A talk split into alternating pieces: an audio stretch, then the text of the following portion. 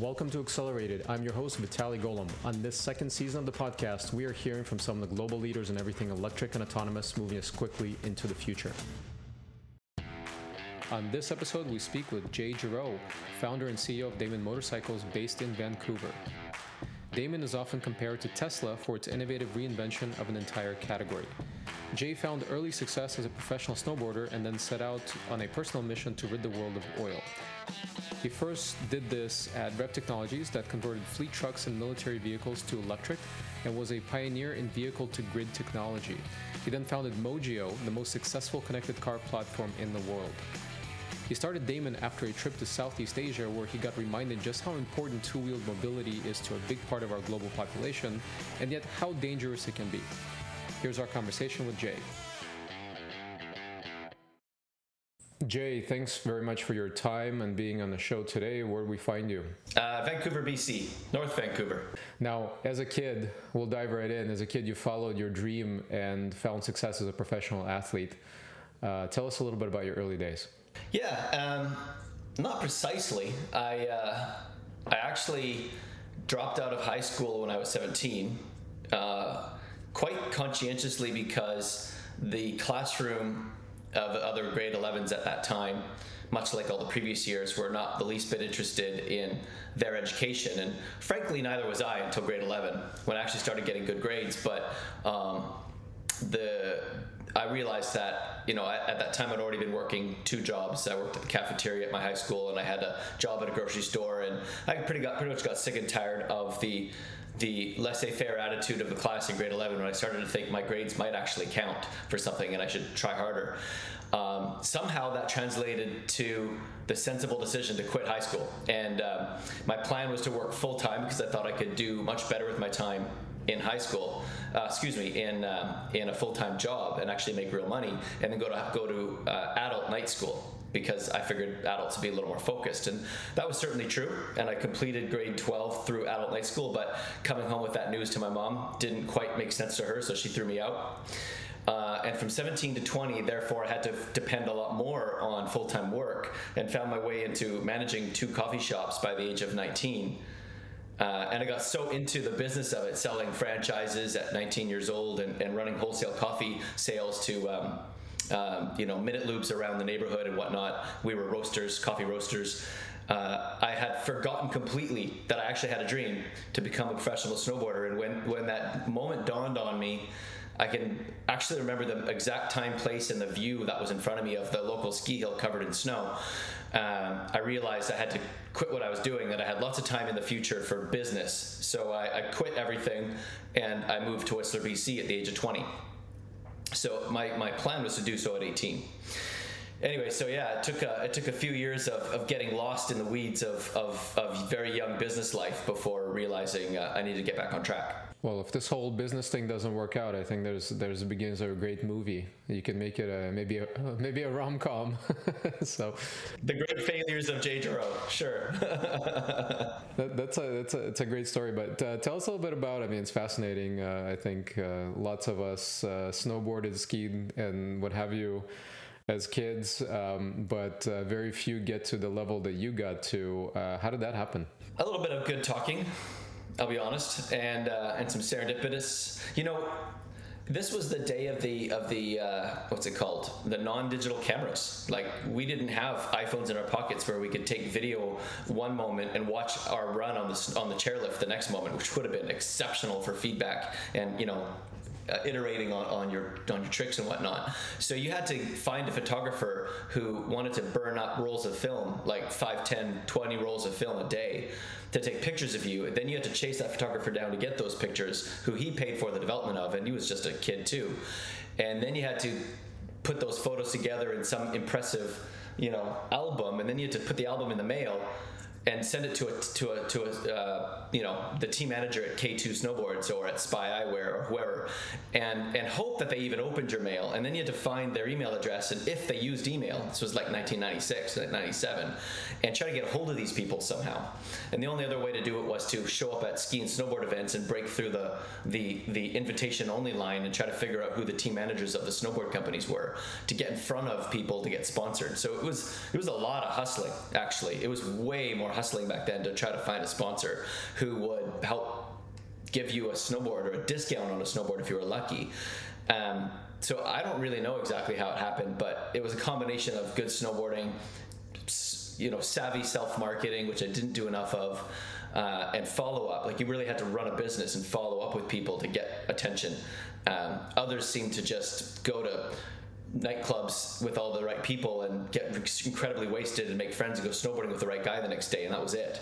Um, I didn't have that kind of luck because I couldn't hold my liquor very well. so I think what you just described is we can easily swap out for any new entrepreneur, young entrepreneur coming to Silicon Valley and trying to break in into the inner circle here. Yeah, very similar. Yeah, so over time, I mean, you, you developed, uh, you, you had a, obviously a strong work ethic to become a pro athlete and get to the level you did, despite everything you just described. And uh, no doubt you developed some principles um, about how, you know, and you were lucky to do this very early on so that you've taken this into your career. Talk a little bit about kind of your, your principles and, and what you've taken from that discipline to business you know, I've actually never thought stopped to draw a line between my my I guess my business values, if you will, and my snowboard values. But I guess they're they're pretty similar. Um, drawing a blank, you know, it's also cliche, but if you don't if you don't live your word and you don't live your commitments day in and day out and and take the take the lickings take the beatings in snowboarding it was quite literal you know literally take the beatings if you don't land on your feet you know, we'd go through a snowboard park with 15 jumps, and you would do that run 10 times in a day. So you're doing 150 jumps minimum a day, every day. Uh, and they're like 40 feet, 60 feet, 80 feet across, plus your takeoff and landing. You're talking about 100 feet of travel in the air. Um, so the, the beatings were real.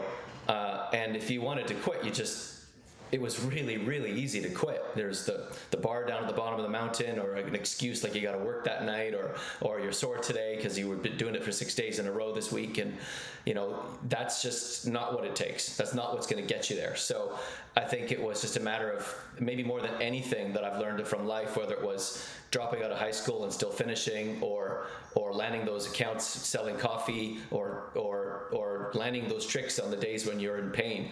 Um, it's just perseverance and grit. I'll put that above absolutely anything else I used to say attitude is everything. I actually think attitude is second to person. You can have a really shitty attitude and still make it if you really want to drag yourself through hell and, and keep going.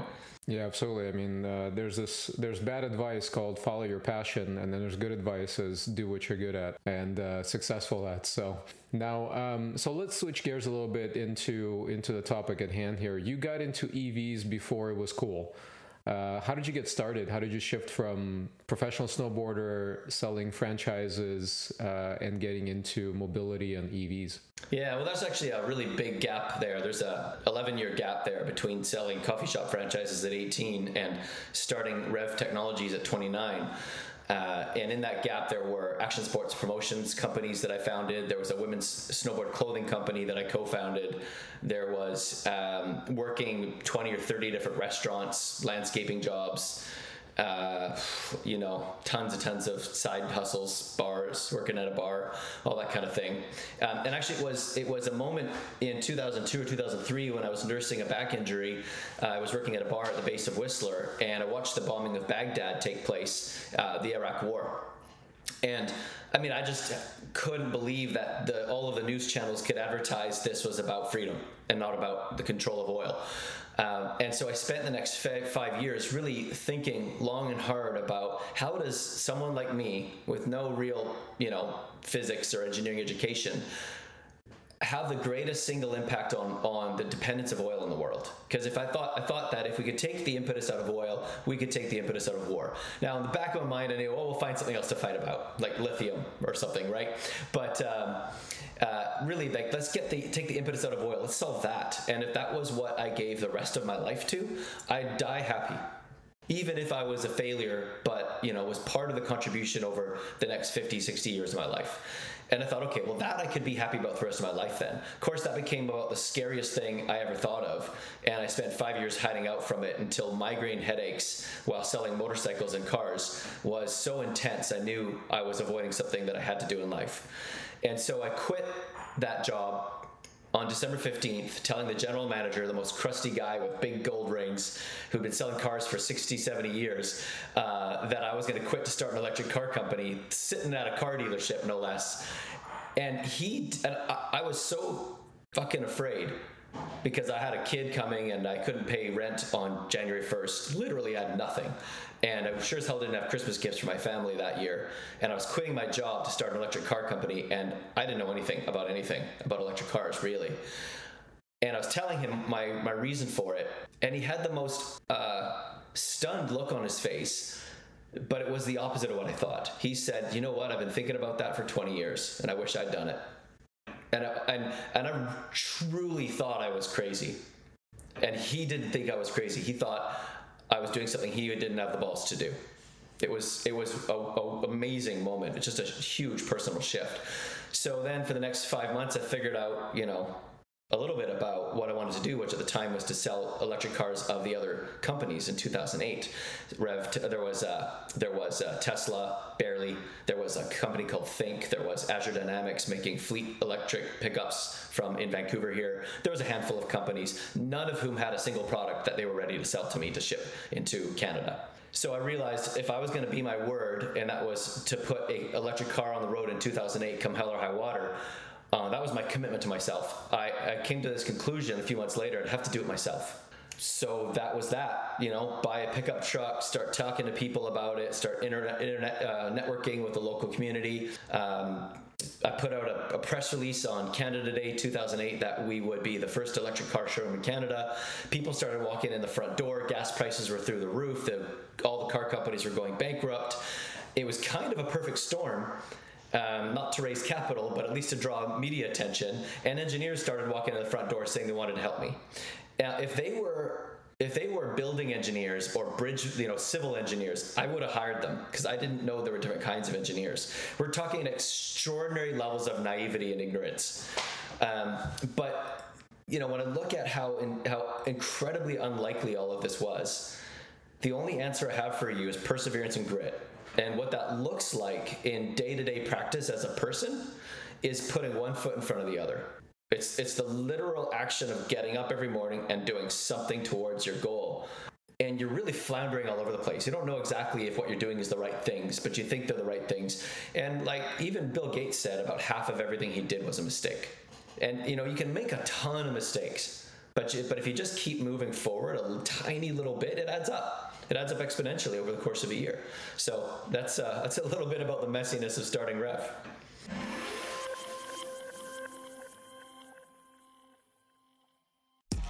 I'm really excited to share something a long time in the making with you. My first online course. Over the years, I've trained thousands of founders through my book Accelerated Startup and my infamous Pitching Like a Boss workshops and keynotes. Like I've done for thousands of founders, I will teach you how to pitch like a boss. And for the first time ever, I will be doing it in a cohort based online course. This is the world's most comprehensive and intensive course for entrepreneurs and future founders on pitching. It will help you craft the perfect pitch for investors and customers. It will also help you master public speaking.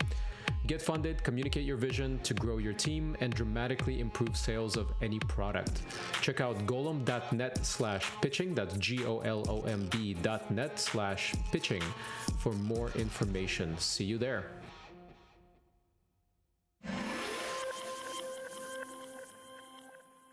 So uh, you you built uh, vehicles you sold to even the U.S. government uh, with Rev, uh, but at some point, certain point you transitioned to Mojio. So talk a little bit about kind of how you pivoted, what happened with Rev, and what was next. Yeah, so Rev was making electric SUVs and pickups. We designed a, a 100% electric modular drive system that replaced the gas drive line of a of a Ford Escape or Ford F-150. We got a lot of attention of uh, Ford, but they were not ready to go all in. They wanted hybrids, and we were pure electric. And um, we built our own drive system and electronics and software. We built a cloud computing engine that could connect remotely to every vehicle on the grid. We had vehicles in Hawaii, we had vehicles in Detroit, we had vehicles with the Pentagon, uh, we had vehicles with Chrysler, we had vehicles all over Canada. Uh, and we could see the total energy and the total emptiness, what, which would be called capacity, of these these batteries on all these electric vehicles in aggregate. So they, they appeared on our software network as one single source of energy that could be dispatched in the local region of the network they were, of the power grid that they were plugged into when they were plugged in, which is about 98% of the useful life of a car. And uh, so that had tremendous uh, interest to the government because we could feed energy back into the grid with the hardware we built on it, and that could run. You could run a military base off your electric cars, for example. So you can imagine the kind of energy security and independence that provides to a military microgrid. Um, and then after five years of doing that, you know, hand to mouth government contracts that were lucrative but not lucrative enough, uh, natural gas prices wiped out our focus on fleets. So natural gas prices fell 15x. There was no sign of any recovery there, and the fleet customers were really going to go back to converting their trucks to natural gas instead of electric. So I thought about for months about all the other things we could be doing with a connected vehicle that, that we had on our network and, and the use cases. The list was really long, like well over 100 use cases that were valuable. And I thought the only way to serve all those use cases is one would have to build an open network with, with connected vehicle software tools that app developers could leverage to build apps for your platform. And you know that's a pretty good idea. And so that led to Mojio. So Mojio is this little guy here, connects to your OBD port of any car under the sun and turns any car into a smart car. So I pivoted, I founded Mojio and uh, raised a bunch of money for it. And uh, uh, Mojio became what is now one of the fastest growing connected car platforms for consumers in the world. It's distributed in, in nine countries uh, through wireless carrier partnerships. So our, our carrier partners, Telus, Rogers Bell, T Mobile, Metro PCS, Deutsche Telekom, uh, all distribute this guy as an add on to your cell phone plan. So we took away the, the payment friction of having to buy the device, uh, and you get to you turn any car into a smart car. Now, uh, consumers can buy the device still, and they can subscribe to it, but really. From what you told me in the past, is that selling the data is, is the real play there. And a lot of startups, a lot of startup pitches, they're talking about selling data. Uh, talk a little bit about kind of this this business model and, and why the data and the vehicles is so important. Mm-hmm. Well, I think you know whether it's Kickstarter or crowd, whatever it is, uh, Indiegogo, or or so many product centric platforms these days, and so many product centric entrepreneurs with their product ideas, and they're missing something. They're all missing something. If you're in the business of selling a thing to sell a thing to sell a thing, just go sell that idea to Procter Gamble. You can't make a go of just selling stuff you have to have, you know, it's kind of a two-sided platform. So on the one hand, this provides value to the end consumer because it connects their car to the internet. They can track their teenage son or daughter who's recklessly driving their car on weekends. They can, you know, automate their fuel reporting and they automate their their uh, their diagnostic information of their engine life and all that good stuff. But there's also another benefit to the company and the shareholder, which drives the valuation because selling this one at a time is not going to drive a valuation, and that's the data. Never has there been a platform that was able to collect the sensor data and the engine data and the behavioral data of millions of different types of cars across 30 years across 7,000 makes and models in, in nine countries. You know, the breadth and the depth of data there is astonishing. We're, we're talking petabytes of data that Mojio's collected and can then glean and discern new insights into human driver behavior into uh, insurance use cases, into finance use cases, into uh, smart traffic infrastructure interfacing, into um, uh, drink needs at the gas pump, uh, and so on and so on and so on. So Mojio, you know, we thought about the hundreds and hundreds of things that you could do with the data if you could have it all. Um, it's aggregated, it's anonymous, it has we have no interest whatsoever what the customer is doing with that data. Um, and then you know, it's great to figure out all these great use cases, but man, selling it is another thing. It's it's really tough. What's it worth? You know what's the hurdle rate of that of that of that insight to uh, Exxon or to Allstate Insurance, um, and that just takes a whole lot of business development, and a lot of discussions, and a lot of time. Yeah, I think one of the most fascinating. Um, I think we talked about this once once before. Is just gathering kind of the live weather data that's on the roads uh, from devices like this and selling that. I mean, that kind of illustrates it very quickly. Yeah, it's good. Yeah, I mean, uh, windshield wiper speed times you know 10,000 cars on the 101 between San Jose and San Francisco uh, will give you micro weather information that weather stations can't deliver. You know, it drives me nuts every time I open my weather app. It tells me the weather in South Vancouver. That's 14 miles away. We have 14 uh, uh, uh micro uh, micro weather patterns in the North Shore alone. You know, so it's sunny in Richmond all the time, and it's never in sunny, never sunny in North Van. So it's useless information. I need weather related to where I am now. Yeah, it's fascinating. So.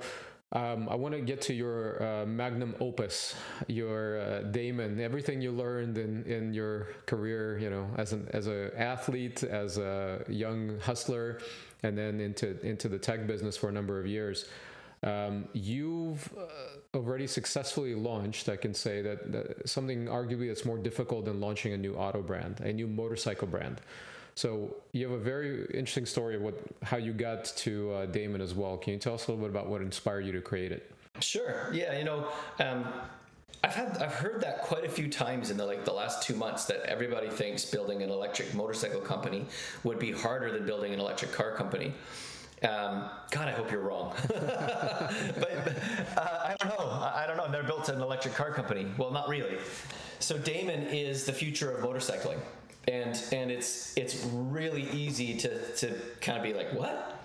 Um, and and actually bigger than that we're the future of light evs and a light ev is a vehicle that's bigger than a e-bike or a scooter but smaller than a car and goes on the highway.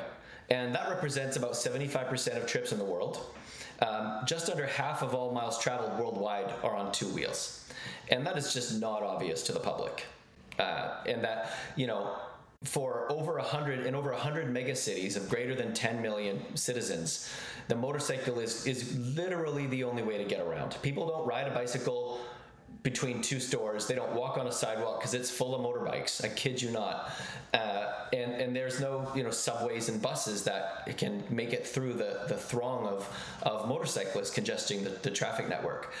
Uh, and so the motorcycle is the only way to really travel for the for the whole world and yet, if you look at the, uh, the, the state of the motorcycle industry, it's a solid 20, 30 years behind the car in terms of technology, safety, you know, zero emissions, etc. And so there's a huge gap here. It's this massive overlooked segment of transportation that is the largest and will always be the largest for at least the next 50 years because the cost of, of, of motorization on a motorcycle is a fraction of a car. And, you know, worldwide, one fifth of the world is motorized. This is exactly like how a quarter century ago, one fifth of the world had access to a cell phone.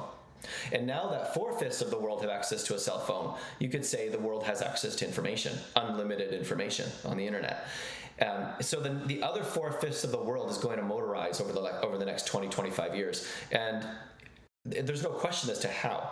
It's not going to be a bicycle and it's not going to be a car right? It's this it's this segment of that if they were all electric, Damon would call light EVs. So we have to look at what the future of motorization is necessarily going to be based on the past and work our way backwards to today to define a technology and a product that's going to get the world to where it needs to be. The world needs to have vehicles as safe as cars. Every single person on earth needs a vehicle as safe as a car.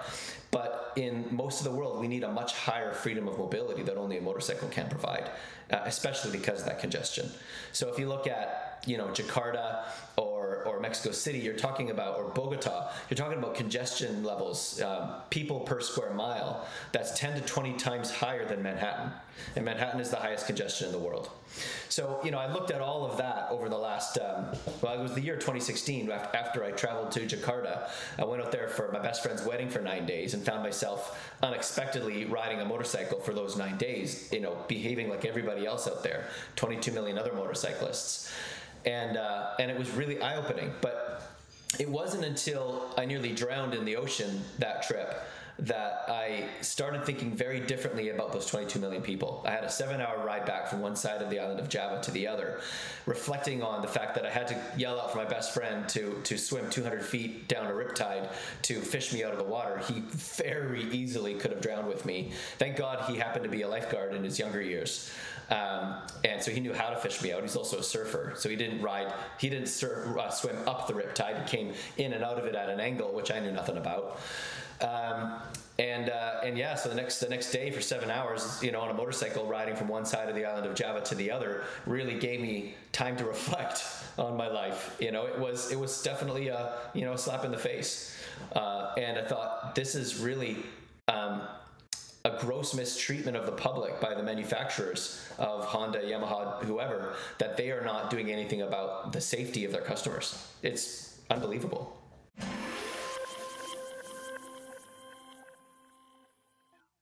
When companies start to catch fire and blitzscale and look for capital to fuel that growth or look to find the right exit strategy, they often seek the counsel of investment bankers. At Drakestar Partners, we work with some of the leading companies in global tech on capital raises, M&A, corporate carve-outs, SPACs, and much more and we're pretty good at it.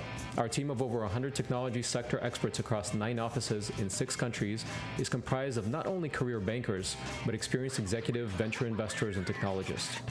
Drakestar Partners is the number one ranked and fastest growing mid market investment bank across US and Europe. While I focus on mobility and energy transition sector, along with all things Silicon Valley, my partners from the Pacific to the Atlantic and around the world lead in software, media, communications, and everything in between.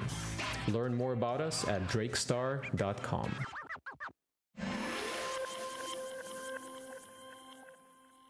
So you focused on safety, and um, for those who don't know much about Damon, let's talk first about the kind of the safety aspects and and. I guess that's part of the brand, uh, you know, the, the, very thoughtful brand. Any outside observer can see that uh, Damon's brand is very well curated, and the image you want to create and safety is at the core of it. Um, talk a little bit about how you kind of made that real, that safety aspect.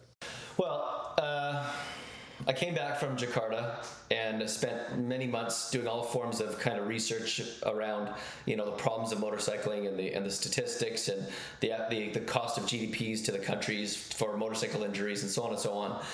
And it eventually, I eventually concluded on, and this may seem really obvious, collision warning systems. Um, but where I came away from was in 10 years, motorcycles need to be semi autonomous. And uh, let me define that. We're not talking about my ability to put my feet up on the handlebars and lean back and have the thing coast down the street for me. Nobody wants that. And uh, but we are talking about a vehicle that has the ability to avoid an accident if I don't. So if I don't take the right evasive action in time, the motorcycle will for me, whether that's braking or leaning or steering. Um, and the, you know the fact that we only have two or sometimes three wheels really changes the whole thing. It is nothing like a collision avoidance system on a, on a car or a collision warning system on a car because of the fact that the, the vehicle has to balance and lean. Uh, and that changes algorithms, that changes placement of sensors, the types of sensors you need, that changes the kind of drive-by-wire steering and braking we're going to eventually need to move into collision avoidance and and so on and so on. Um, and as I worked my way backwards from a semi-autonomous vehicle to today, what's the MVP of that? It's blind spot detection, it's forward collision warning, it's a rear view monitor that shows you everything behind you at all times that eliminates what people don't know are, are substantial blind spots on a motorbike. And those are contributed by terrible mirrors that vibrate and show you your elbows uh, on all motorcycles, and a truncated field of view on a helmet, and, and no rear view mirror of any kind that you're used to having in a car. Uh, and and you know the fact that you don't have a cage. So we really need to have this invisible force field, this bubble, this safety zone that that gets larger with the with the you know preeminent warnings of a collision warning system. And um, when you built uh, when you designed Damon, obviously it was going to be an electric. Um, and we've talked about this before, but I think it's fascinating. Um, and, and you really identify this that, for example, Tesla uh, had to build not just the best electric car, but uh, arguably best car on several different uh, dimensions for consumers to go for, and certainly for mainstream. Uh, talk about that kind of in parallel with motorcycles, where your focus is. Yeah, you know, there's a lot of maybe not a lot, but there's a handful of other electric car companies out there. Excuse me, electric motorcycle companies out there, and they vary in performance and style and whatnot, but they're really replicas of the last 20th century. They use a, a, a traditional frame. They, they they try to find space for battery within that frame. They try to find space for an electric car motor within that frame, and and everything is oversized. And you're stacking compromise on top of compromise, and you get this compounding effect of of, a, of an inferior vehicle so the electric motorcycles of today are inferior to the gas motorcycles. Now, any intermediate motorcycle rider who has enough money to a good motorbike doesn't want to compromise from their gas motorcycle to an electric one just to do the right thing. There's not, a, not enough benefit there. And, and that's what Tesla understood. Tesla understood that the car has to be better in every single way. And if a, if, an, if a Damon electric motorcycle can't be better in every single way, then we're going to be selling into a tiny niche, which is like a fraction of a fraction of the electric motor of the, of the motorcycle market. And the motorcycle market is twice the size of cars per units every year. Uh, and that's a, so that's a big market, but the, the fraction of a fraction is not worth getting out of bed for. So we had to really think about the complete re-engineering of a motorcycle from scratch to be the best electric motorcycle we can. If you look at Tesla, they didn't make a, a, a Model 3 to compete with the Mercedes Benz C Class or the BMW 3.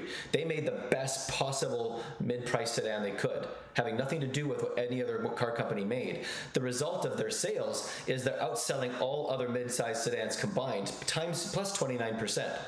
That's extraordinary. They didn't take market share from BMW or from Mercedes. They took market share from the entire segment and everything below it. Uh, and that comes from a total reinvention. You know, the trade off of that is you have to invest an extraordinary amount of money uh, to build better technology from end to end. And, and, Damon is doing exactly that. So, talk about some of the specs on the, on the Damon. I think for the motorcycle uh, riders, this is a pretty exciting, guys like me and you. Yeah, yeah, it's easy to remember. It's 200 miles per hour, 200 miles of range, and 200 horsepower. And you know, it's cute, but it's also 200 newton meters of torque. It's actually 235 newton meters of torque, but we round all the numbers to 200 because it sounds good and it's easy to remember. So you know, you're talking about a vehicle that that that outperforms the Ducati V4, the the Honda CBR 1000, the uh, the Yamaha R1. It's it's a better motorcycle in every way, shape, and form, and it'll protect you from an accident and notify you of a threat, and you can see everything behind you, and it transforms at the push of a button from a commuter position to a super sport riding position while you ride. Yeah, it's pretty exciting. Uh, I'm very excited to get mine as soon as possible here. Yeah, totally. When when can uh, you know you started taking pre-orders and the the company announced back at CES in 2020 it took Best in Show and a dozen or more of other awards and has really kind of catapulted.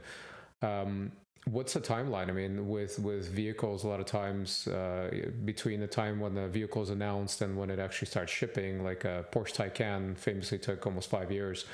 Um, what's the timeline and, and, where's Damon these days? Yeah, well, thankfully, we're not going to take almost five years, but um, uh, we plan to ship in the back half of next year. We have an order book that has been growing uh, exponentially month over month. It's it's literally grown from a million and a half in orders a month uh, last year to May was 2.9 million in pre-orders. So we're well over 29 million in, in, in projected revenue, uh, almost 1,200 units ordered for just a sport bike, not just a sport bike just the super sport category, which is arguably the smallest category of, of the sport bike, and, and we have over 1,100 pre-orders. So people putting an order in today, really, you know, they're not getting their bike till 2023, unfortunately, and and that's just the size of the backlog that we have today. It's pretty fantastic uh, problem to have for any startup. Now, um, this doesn't this didn't come without uh, major challenges. So let's say let's put aside the typical challenge that every startup has, which is raising money. Uh, what has been the, the second biggest challenge uh, for Damon uh, throughout its not that long lifetime so far? I'm sure we have our biggest challenges ahead of us still. Like, I'm, I'm going to put no small emphasis on the importance of manufacturing and quality manufacturing and, and, and quality control and, and, warranty and all that kind of stuff. We are exceptionally focused on design for manufacturing from every stage of the prototype. We DFM everything. Um, and, and I, I, I, just I know that it's going to be tough. No matter you know, our team has over 200 years experience designing, developing, and shipping all manners of electric vehicles. We've manufactured everything under the sun that rolls on, on wheels, including VTOLs. You know, bikes, cars, trucks, buses, uh, and VTOLs. Um, and and that said, it's never fun. Manufacturing is hard. Um, so I think our biggest challenges are still in front of us. Uh, but all of our challenges have been around financing. And you know, I've been raising money every single month for the last 13 years. But the but it's it's the effects of the challenges of financing. You know, COVID was super hard for Damon. We raised only three million total in 2020. We raised 30 million in the first month of 2021. Uh, 10x in a month as soon as you know the the feeling that COVID was out of the way and the politics in the U.S. had changed and the investors you know were coming back in droves. Um, but you know what what what happens when you aren't raising money fast enough is you're not hiring fast enough, you're not building fast enough, you're not prototyping fast enough, you're not marketing enough, uh, and you know the it becomes a, this massive effort of standing in the middle of a room and trying to hang on desperately to the four walls you know you try grabbing a wall it's nearly impossible you can't grab a wall. But it's that's what it feels like. You're trying to hang on to the four walls to keep the building together. Um, and I'm, I'm, really speaking about the the motivation the continual motivation and excitement of your team under such times of duress which can last months and months. And for damon we went through these kinds of times five times between 2017 and the end of 2020 uh, where we were literally running on fumes um, and you know cutting salaries back and laying off contractors and and canceling projects. It's super hard. And you know if someone had unlimited access to money, the time it would take to get from A to A to a product out the door is uh, literally half the time. Yeah, it, it's uh, from the outside, you know, it, it's always uh, it always looks like a success overnight, but it's many years and sleepless nights. Yeah. you need an extraordinarily naive amount of confidence that you're just going to make it. In that even while you worry at night and while you think it's um, it's going to be impossible and, and this maybe this time it really is the end. You know you have to just tell yourself no it's not and get up and make that one small step in front of the other. Us entrepreneurs are irrational right? So we, we have to uh, with, with facts staring us in the face we have to uh, be religious level faith in, in ourselves and our team and, and uh, the decisions we make now, exactly, yeah. Now, speaking of religious level faith, um, do you think we'll ever have that autonomous motorcycle? I hope not. um, okay, so we have a vision for a vehicle that is not not much wider than your shoulders, the same as a motorcycle. That's really important because for most of the world, you really cannot take up more space than, than yourself on a road, or you will be at a massive traffic disadvantage. You get pushed back by the waves of motorcycles. So you have to be on a vehicle that's no wider than yourself. Um, but it needs to be convertible uh, and it needs to lean because it ha- if it doesn't lean, it's not it's not something you ride, uh, and it, it, gives you that high freedom of mobility. It needs to avoid an accident for you, uh, but it can't. But it's not a car. It's just like a riddle. What's what is that? Um, and I, will leave you guys with that. We have a pretty clear idea of what that is, um, but it is a vehicle form factor that's not a motorcycle, it's not a car, not in the traditional sense of either. Uh, but it's taking the best of both. And it's low cost, it's on a subscription plan, you can ride it per hour or you can or you can lease it per year. Um, and and and it's uh, it's as safe as a vehicle as safe as a car. And that's really where we're going with this. Um, is it semi-autonomous? When it absolutely needs to be to keep you from being injured or killed and that's it yeah, motorcycle. We ride motorcycles for fun. Other parts of the world uh, depend on on this as transportation, and uh, something in between will be quite interesting. They do ride them for utility purposes like a car, but they actually get emotionally excited about them like a motorcycle. And um, you know, if you go to stand in a traffic intersection, you know, at the corner of a traffic intersection of a big, big road in Jakarta uh, one of the largest cities in the world, and they're all wearing helmets. They're all wearing leather or, or, or you know armored jackets, even though it's 30 Celsius. It is it is, uh, and if you unzip their jacket, three out of ten of them are wearing some form of a motorcycle branded shirt underneath. They live and breathe MotoGP. They live and breathe the culture of motorcycling. Yes, they ride a motorcycle five days a week to get to work. And then, I kid you not, they go on weekend rides with hundreds of others who share similar interests in the, st- in the type of bike that they own. So it is a, a really interesting blend of I ride a motorcycle the way we ride a car, but on weekends I ride a motorcycle the way we ride a motorcycle. It's pretty cool. It's a sense of identity is very, very strong there, I think, uh, what you're just talking about. Totally, yeah. Now, last question, and I think it's super relevant, especially for you, is um, you know, knowing what you know now, um, what advice would you give your teenage self? You now have two sons that are almost the age where you got started, you know, in your adult adult life. Yeah. what advice w- do you give them? Would you give them, knowing what you know now?